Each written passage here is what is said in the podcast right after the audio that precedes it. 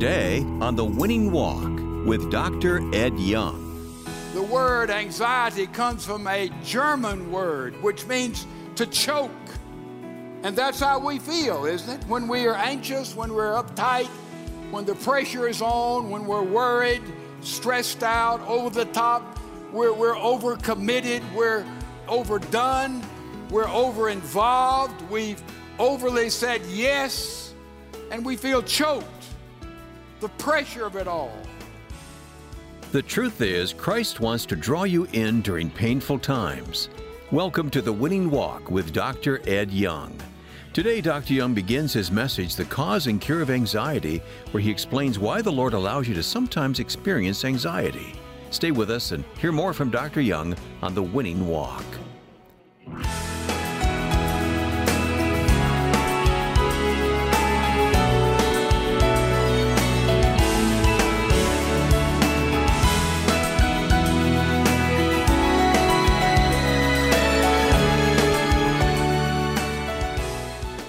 Welcome back to the Winning Walk with Dr. Ed Young, and it's a pleasure to have Dr. Young in the studio today to answer a question as we begin this new series. Dr. Young, we all know that life presents different challenges, and yet the Bible tells us not to worry. How can we effectively deal with stress and anxiety in our daily walk? Some stress and probably some anxiety is good. I think we get in trouble when we just overstress and we have too much anxiety. We let we let stress begin is the beginning of it and we're continually stressed and then we get anxious about that which is stressing us out and it's sort of an unending thing. So we have to sort of compartmentalize it and say, Lord, you know, let's see the long picture here. And God helps you and me see the long picture of what is stressing us out. And when we do that, we invite Him into the stress, invite Him into the anxiety, and many times just by doing that, saying, Lord Jesus Christ, come into my life with strength and power and insight and give me your peace in the middle of this storm. Many times, simply praying that prayer and waiting on Him alleviates a lot of the pressure that we find surrounding us. And Dr. Young, stress is also a reminder that we need to look to God, that we can't do it on our own, right? Oh, absolutely. If you try to carry it around, all the burdens of the world, all the burdens of life, you'll burn out and burn up. And so we're looking for the peace with God. That's when we come to Christ. And then He gives us the peace of God. And that's what we that's where we seek to live. That's where we need to learn how to live. Lord, I've made peace with you, and now give me your peace. And that's the business of the Prince of Peace, the Jesus Christ, our Savior and our Lord. He will give you peace in the middle of any storm. Thanks, Dr. Young. It's a great way to start us off today. Now, here's Dr. Ed Young with today's message The Cause and Cure of Anxiety. I hold in my hand a copy of Self magazine. Someone bought it from the newsstand for me. Uh, it's got Carrie Underwood on the front, her 600 calorie workout. On the back, it got, got Ellen DeGeneres, so it's got every base covered. Uh, article here a new plan for real women drop 10 pounds. The best foods to fight uh, fat and rev up your metabolism. Article here. Another article great hair. Uh, color curl, strengthen at home, 100% goof proof. Uh, another one, flatten your belly, zero crunches, all fun. Read that one. Hotter, carefree sex, the secret, page 144. Cellulite cures that work. Hmm. Upper right hand corner, 1,951 freebies inside. I don't know what freebies it to be. 50 cheap splurges, amazing beauty buys, $10 or less. But the one that really drew, drew thee to this magazine was the article here that deals with exactly our topic today. The title is Stressed Out, question mark. Quick tips to feel calm and happy now. So maybe we can get some answers here in self. The, the article here, written by this lady, is entitled Feel as Happy as a Pig in Mud. It's got a pig here. And she talks about how we are to channel good, positive feelings, and that'll take care of your worry, your stress, your anxiety. And then flip over, she gives four uh, things that we can do that'll absolutely take care of these problems. Four ultra easy ways to bring on serenity uh, smile, it's good. Sing, I advocate that. Sweat, work out. And soothe. Somebody said they thought I said sue, but soothe. Think of soothing things. And then it says, hang with upbeat people. So we can go home now. We know how to handle stress and anxiety in four easy steps. And we hang out with upbeat, fun people, and worry and anxiety and stress goes away. Now, let me tell you, those suggestions are bad. But it's like putting a band aid on something because we do not have answers here to worry and anxiety. The word anxiety comes from a German word which means to choke. And that's how we feel, isn't it? When we are anxious, when we're uptight, when the pressure is on, when we're worried, stressed out, over the top, we're, we're overcommitted, we're over uh, invested, we are over the overdone, we're over involved, we've overly said yes, and we feel choked, strangled, the pressure of it all.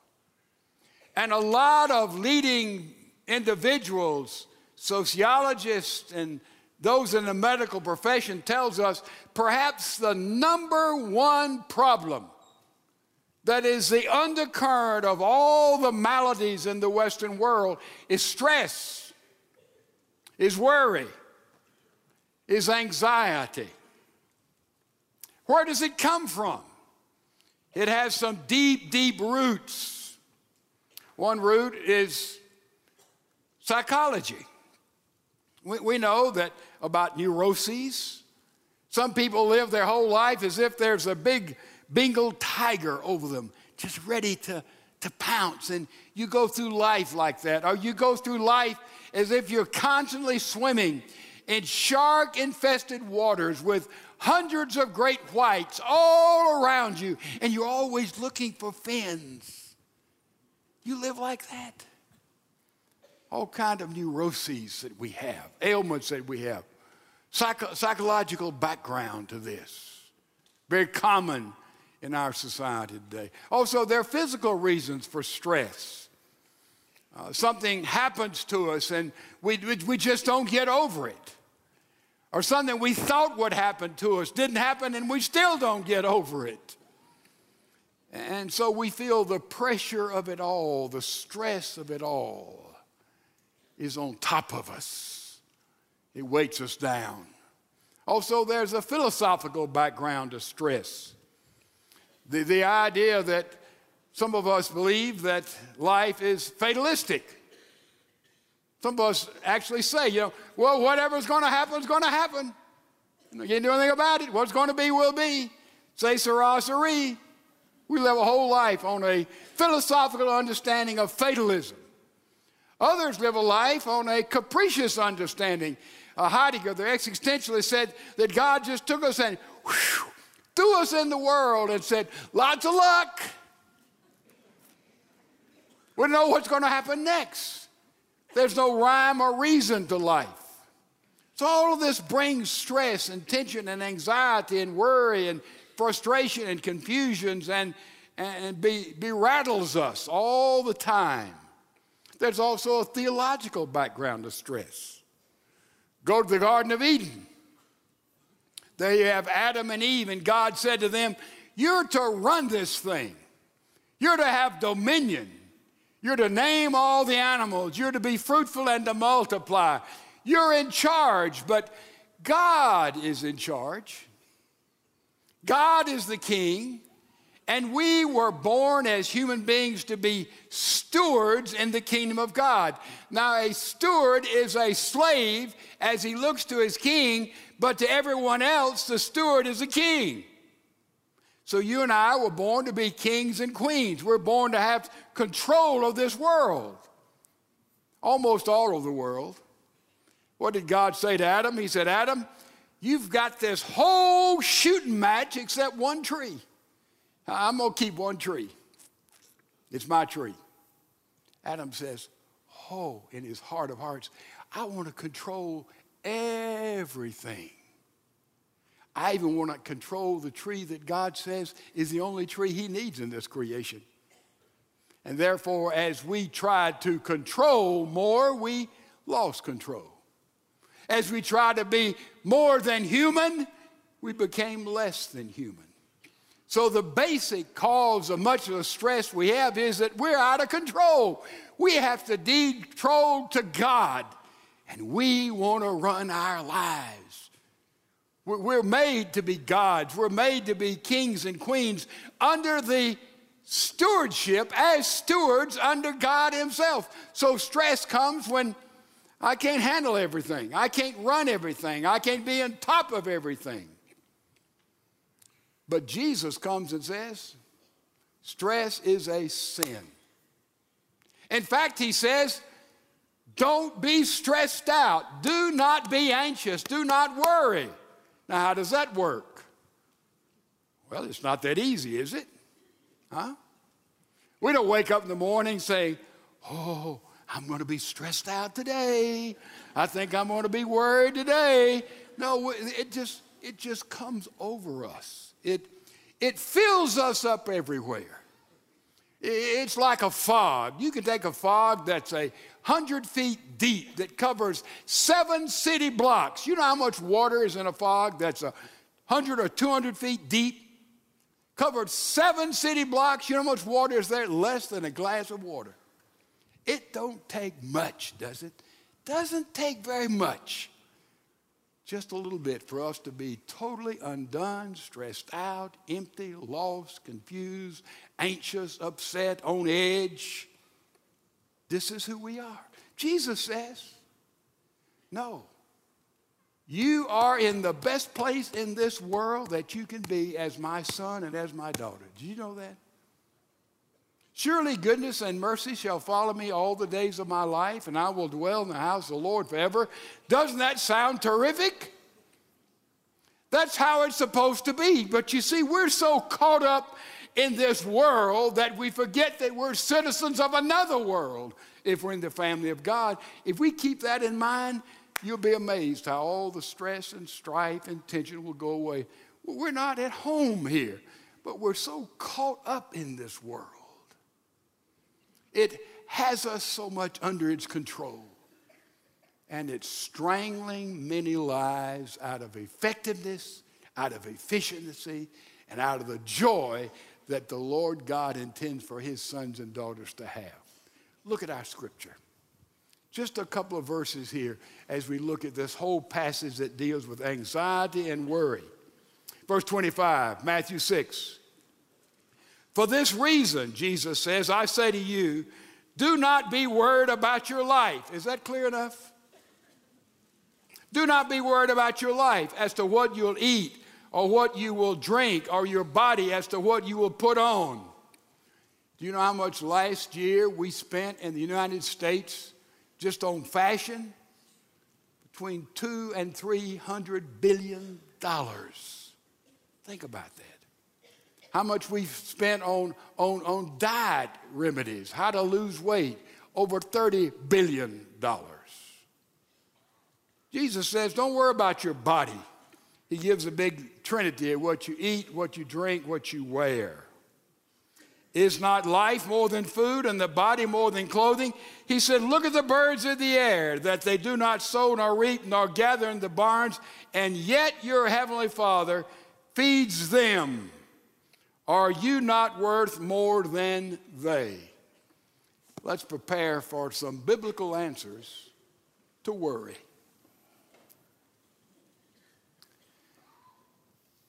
Father, we look at the world's answers to anxiety, to tension, to strife, to worry, to all that seems to choke life out of us. And we know they're so shallow, so temporary, so transient. Today, Lord, we look to you, every single one of us, for biblical answers that we may put into practice. Lord, become the surgeon who gets to the bottom of the pressures that are killing us day by day, degree by degree. Speak, O Lord, let me get out of the way, is our prayer in Jesus' name. Amen. Jesus says, Don't worry about the things of life. Isn't that what we worry about? Things? Sure it is. Clothes. Oh, how do I look? What I eat, where I go, what I have, what people think about me. And we are caught up in the agenda of this materialistic society in which you and I are called to live. Jesus said, That's the reason we worry. Don't worry about things. And he said, Look at the birds. You think the birds are worried about things and stuff? And he used the birds to illustrate his providence, the providence of God. What is providence? You say, well, it's the capital of Rhode Island. That's good. What is providence? The word providence means to provide. And Jesus is saying here, look at the birds. Can't you see him teaching on the mounts, seated on that rock? And some birds fly over, and he says, Look at those birds. He said, They're not worried because they're counting on the providence of God, that God prepares for them. God cares about them. And therefore, we realize that we're in His hands. He said, You're much more than birds. Anyone here think you're less than a bird? Our world is so mixed up that we have we treat animals like humans and humans like animals. But I can tell you, we are better than birds. We're above birds. And Jesus gives a wonderful argument here from the lesser to the greater. He said, if God prepares and looks after the birds, by the way, I'll confess to you, in the summer, I'm a bird watcher. Man, I, I watch birds. I, don't look at it from a scientific viewpoint, just as a thing of recreation. And, and I'm Phi Beta Kappa on watching cardinals. Jo Beth will tell you. You know, I've trained about four or five generations of cardinals to come eat out of my hand and eat bread. Yeah, they, they just teach their young. It's an amazing thing. I go to the same place every time, every year for almost 30 years. And I, I love cardinals. The, the male cardinal is, is the red one, real bright red, beautiful bird. Female cardinal is kind of bedraggled. It's the opposite of humans. But, but that, that male cardinal is well trained by his wife, and they have one wife. I mean, that male cardinal gets food for the wife and chews the food and takes it and puts it in the beak and feeds the wife. When the little ones are born, the male cardinal goes and gets all the food, and the wife is chirping, making sure the female cardinal, with all the beauty and splendor, does exactly what is required. And God looks at the birds, and Jesus confirms it, said, Look at those birds. Now, they have to work for food every single day, but they're not concerned, they're not worried, they're not uptight. Why? They were created by God. How much more you and I are in the hand of God?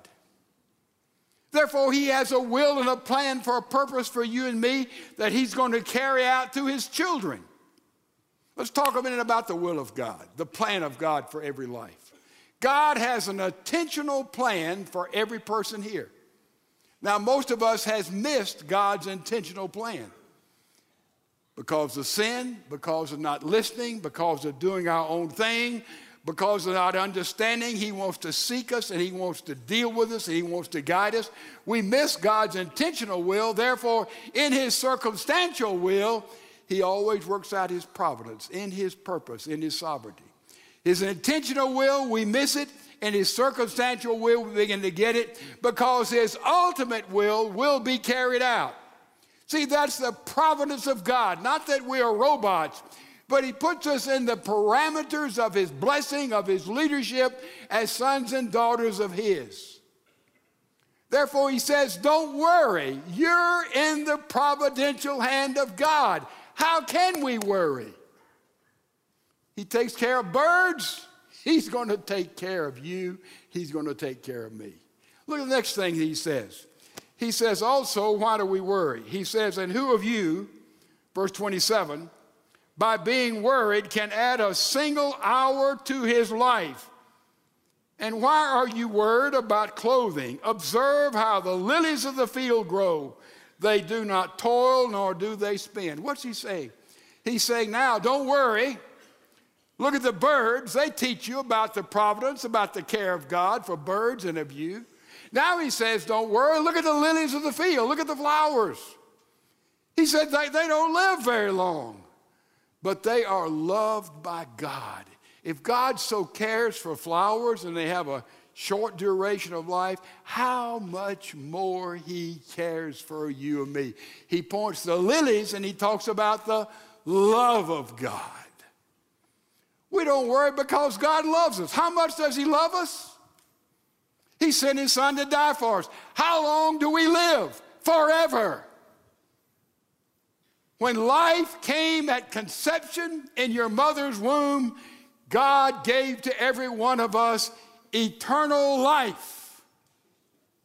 Doesn't mean we're all sons and daughters of God, but He gave us eternal life because every person, every soul, every spark created the image of God, and that image of God will always be alive. What's he say? Flowers don't last very long, do they? You know, they, they come and they go and they use and they're spent. Some flowers bloom only one day, and that's the only day they bloom. But he says God loves the flowers and takes care of the flowers, gives the beauty of the flowers are more beautiful than Solomon in all of his splendor could ever build or imagine. He said, That's how much God loves you. If He loves the flowers, makes them so beautiful just for a brief period of time, how much more He loves you as a human being because He brought you and me into life to live forever. You see the logic that's there? The birds, the providence of God. You don't have to worry. Huh? The lilies, the love of God. You don't have to worry. And then he says, Well, who does worry? And he has a little phrase here. You tend to miss it. I jumped over it for a while. Look what he says in, in the last verse here of this passage. He says, last, last part of verse 30, he says, You of little faith. He talks about people who have a little faith. If you worry, little faith people worry. Do you have any worries, any anxiety, anything you're upset about, anything that uh, you're uptight about, anything that's causing stress in your life? He said, If so, you are a little faith person. Now, Jesus used the phrase little faith four times three times in Matthew, once in Luke. What does he mean by a little faith person? Does it mean you have no faith? You have a little faith. A little faith person is someone who has recognize the Holy Spirit is leading them and touching their lives and they confess their sin. They turn from that sin, they invite Jesus Christ in their life, they become a Christian. That's a little faith person. A little faith person is someone who is simply a Christian who knows that they have been saved. That's a little faith person. Now, what's wrong with just knowing you've been saved? That's just half of the equation. I am saved. But he says, I'm saved by faith. By the way, what is faith? A little faith person is someone who thinks faith does not involve thinking. Are you like that? Like, well, I don't understand this, I don't know it, and I, I can't logically believe it, but I'm going to accept it by faith. I'm going to make just a leap of faith. Boom, into the darkness. You think that's what faith is? A lot of people do. Faith is, you know, I'm ignorant. I don't get it. It's beyond my realm, but I'm just going to accept it almost reluctantly by faith. You think faith is a blind leap? It absolutely is the very opposite of that. Faith involves thinking. The foundation of faith is thinking. We're going to celebrate Easter next Sunday. You say, well, I'm just going by faith, believe the resurrection of Jesus Christ. Man, it doesn't have any logic to me. Oh, no. The resurrection of Jesus Christ is based on solid forensic evidence, rooted and grounded in history, witnessed to by thousands of people. That's not faith, that is evidence. Hebrews 11 gives us the classic definition of faith. Faith is the what? Is the substance of things hoped for and the evidence of things not seen. Substance sounds like you got to look at something, doesn't it? Evidence sounds like rational thinking. All of this scripture is involved around thinking as it seeks to introduce us to faith. Look, look at verse 25. It says, For this reason. Look at verse uh, 28. It says, Observe Look at verse 26. It says, Look. In other words, faith involves thinking. It's based on evidence, on rational logic. It's based on one and two and three and four. It is prescribed. So, what is he saying? Little faith people just don't think. Are you a little faith person that, oh, I'm just saved eh, and that's all I am? I'm just saved you don't think. Think about something. What if there were a person who had infinite wisdom? Follow me careful. Infinite wisdom, and this person knew everything about you when you were born. He, this person knows everything about your life up to this point. This person even knows when you're going to die. Now, would that person with follow me, infinite wisdom be able to give you good advice? Would he be able to comment on your life and on my life?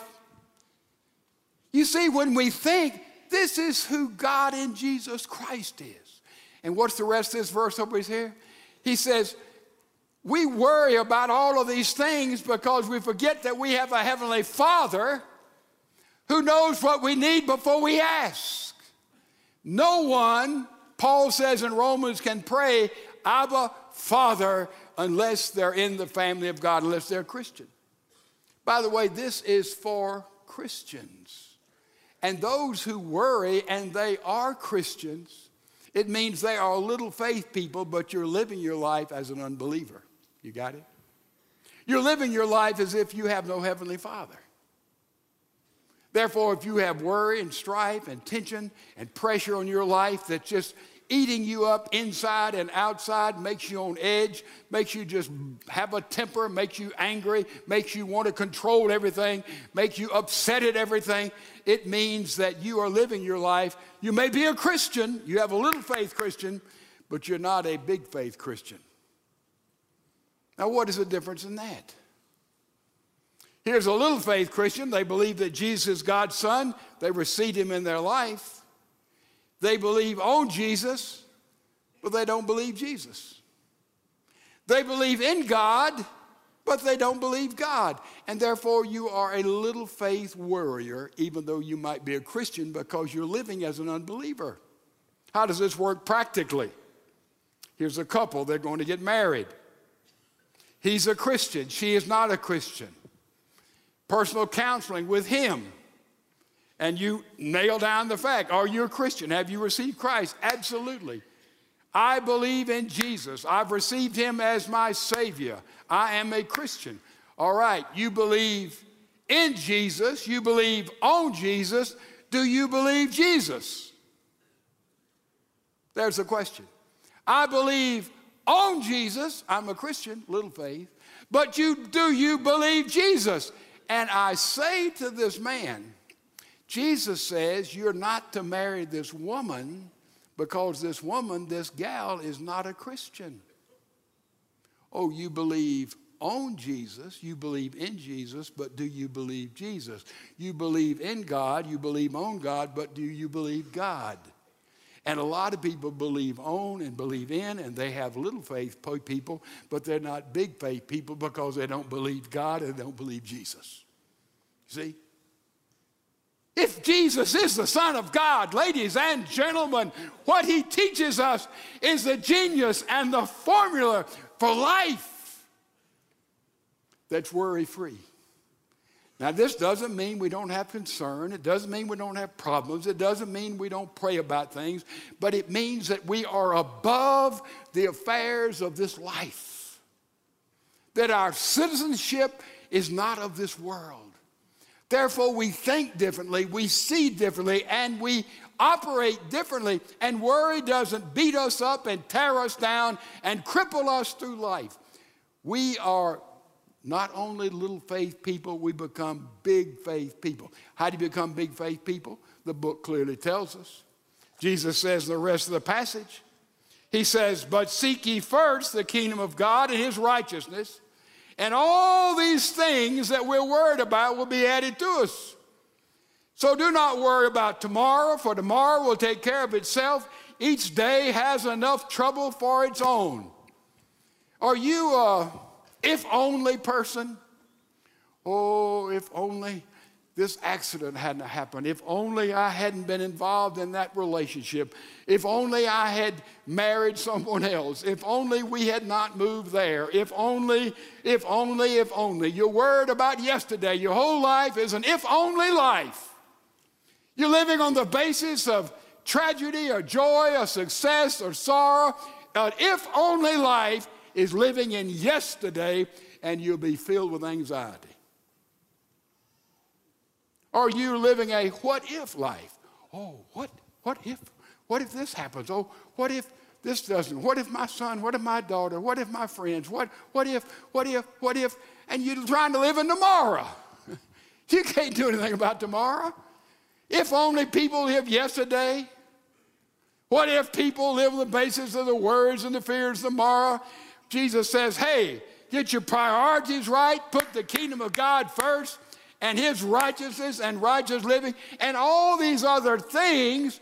What will I eat? What will I wear? What will I have? What will I afford? What will I go? What will I do?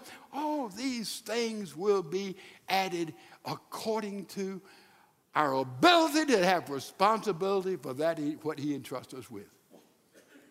You see, so we're not to worry. We're not to be worriers. What I'm saying, what Jesus is saying, you know what all this is? It's common sense, is it not? Is anything here irrational, way over the top? It's common sense. If we're in the hands of Almighty God, He is omniscient, omnipotent, omnipresent, all loving.